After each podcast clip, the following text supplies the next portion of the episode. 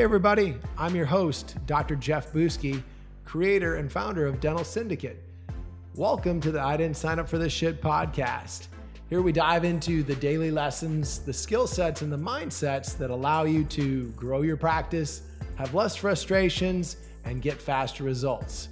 So, welcome to the Syndicate. Today's topic is this Ozzy Dog and Doors. Well, well, well, welcome back. And this morning, you may hear a little road noise. I'm headed over to Dallas for a meeting here for a little medical billing. To go check that out and uh, just uh, see what all's covered. Stay, uh, stay up on it and see if that's something that we can look at implementing in our practice or practices, I should say.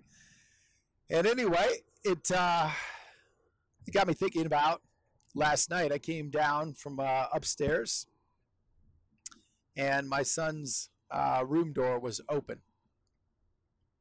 And we've got these two dogs.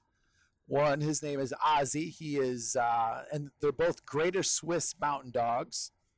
They're beautiful dogs. Ozzy is uh, three years old and he's about 137 pounds. And then we've got JoJo, little JoJo Kinky. She's got this kink in her tail that makes it go kind of funny angle, so just kind of cracks us up. So we sometimes call her JoJo Kinky. But JoJo is uh, eight months old. She's a puppy dog, and uh, and they get along great, and they have fun, and they bring a lot of joy to our lives. But uh, Ozzy, he's a pretty smart smart dog. Um, we've got these you know, I don't know if you've seen those those invisible invisible fences that surround your uh, the perimeter of your house. So it goes 360 degrees around the the perimeter there, including the uh, the driveway. So it's really pretty cool. They actually put it under the expansion joint in the driveway, so our dogs stay in in place there and uh, with their collars on. And it's just awesome. It works great. But Ozzy, uh, we would put them outside and and we have all French door handles on most all of the doors in the house, as well as the exterior doors going to the patio and as well as the garage door. So Ozzy learned when he was a much younger puppy dog, when he got big enough, he would not come to the door and bark to be let in. He would actually just jump up, use his paws, knock the handle, and open the door and let himself in, which is pretty smart we can't quite teach him or have not been able to teach him how to back his butt up and close the door because that'd be a pretty amazing trick. Um, but he doesn't do that. But he does get into uh, most of the places that he wants to get into. Matter of fact, he gets into a, a good couple things. He's he's never chewed anything up. That's uh, that's left on JoJo's plate. She's chewed quite a few things. Um, tables, uh, chairs, and, and so forth there. But Ozzy, he's not been a chewer, but he does get into some things sometimes. And one of the nights I remember we had a bunch of kids over. They were up at the, the trampoline gymnastic park there. So my wife and I ordered up a whole bunch of pizzas, uh, two or three pizzas and uh, we put them in the warming drawer. Went to go pick up uh, all the kids. Came home, smelled this pizza as we're opening up the door, and I thought, man, that smells great. I'm to actually have myself a slice. Well, Ozzy helped himself. He got into the warming drawer, and uh, I think he devoured about two of the pizzas. Definitely did make him sick, but in other words, he's a pretty smart dog. And nonetheless, when I came down last night, I saw my youngest son Maddox's door open and his door's always closed. And I thought, well, that's odd. And I walked into his room, and Ozzy was up on the bed. Maddox was completely asleep, but Ozzy was up on the bed, curled up next to Maddox. And again, he's 137 pounds. That's a big dog up in that bed. So I got him down and made me laugh. But I sat there and I thought about it. And I thought about doors are are something that is an obstacle for most and or it can be something that is an entry. And if you have the correct keys to unlock the door, then that entry point allows us to really start to get in alignment with achieving our targets that we're setting out to obtain or that we desire. but it requires the correct keys to unlock those doors. In Ozzy's case, his paws are his keys. He knows where he wants to go. He knows what he wants to get after, and uh, and he uses the paws to get there. And that's his keys for effectively opening the doors. So, how does this relate to your practice? I want you to sit there and think about for a minute where do you have obstacles or where do you have doors that are locked in your practice that if you just had the right keys, it would make a huge shift for you in your practice. So let's think about that for a second. Could it, you know, be could it be with something uh, like insurance?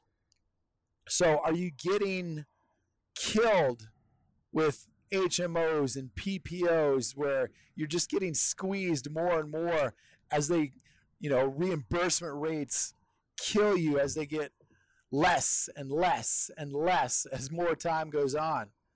Man, in my second practice, I learned that the hard way. And uh, I've learned a lot of things the hard way in my second practice. Um, but uh, until last year, I did have PPOs in that practice. And then finally, I just had enough.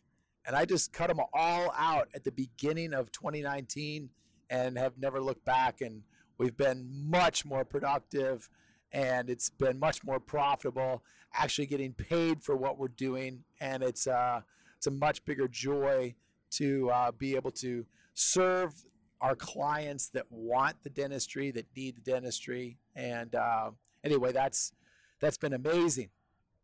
So that's just one for instance you know it might be it might be in your marketing you know and and looking at things from a perspective of you know do you do you have great marketing working for you or is that a doorway that's locked and that you haven't been able to crack the code? And do you have to find somebody that uh, that you can trust and, and, an agency that you can work with? Do you have a message that sets you apart or that's more unique? And and how do you differentiate yourself? How do you find the time to market? Is that one of the problems or the doorways that's keeping you out? I mean you are you a slave to the chair where you don't have any of the time to actually work on the business because you're stuck just being an employee in your own business?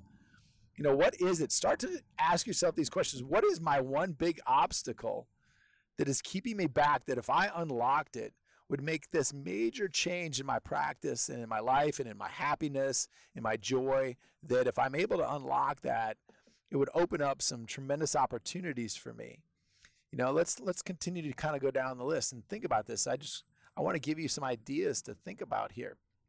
You know is it with you know how you lead how you show up and effectively manage your team?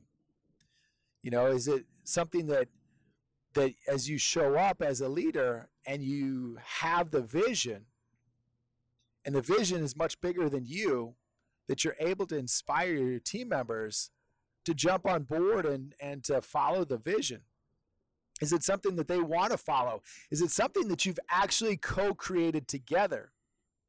And you've created a powerful agreement on the courses of action in order to start to achieve the vision.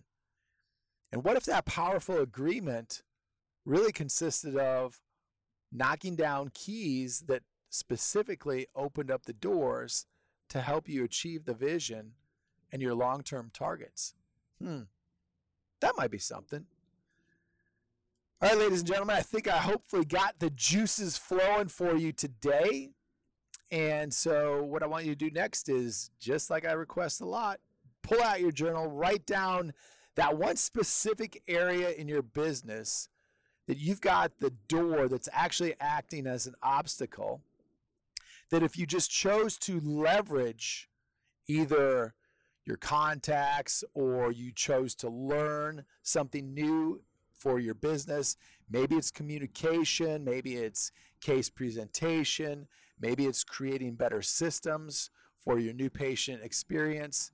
Maybe it's figuring out how that new patient experience then ties in to why your clients say yes. Maybe it's in the follow up. Just find that specific area and then write it down and then write down two things. What are you committed to learning and what are you committed to leveraging? All right, that's all I got for you today. Enjoy. Have a great day. Peace.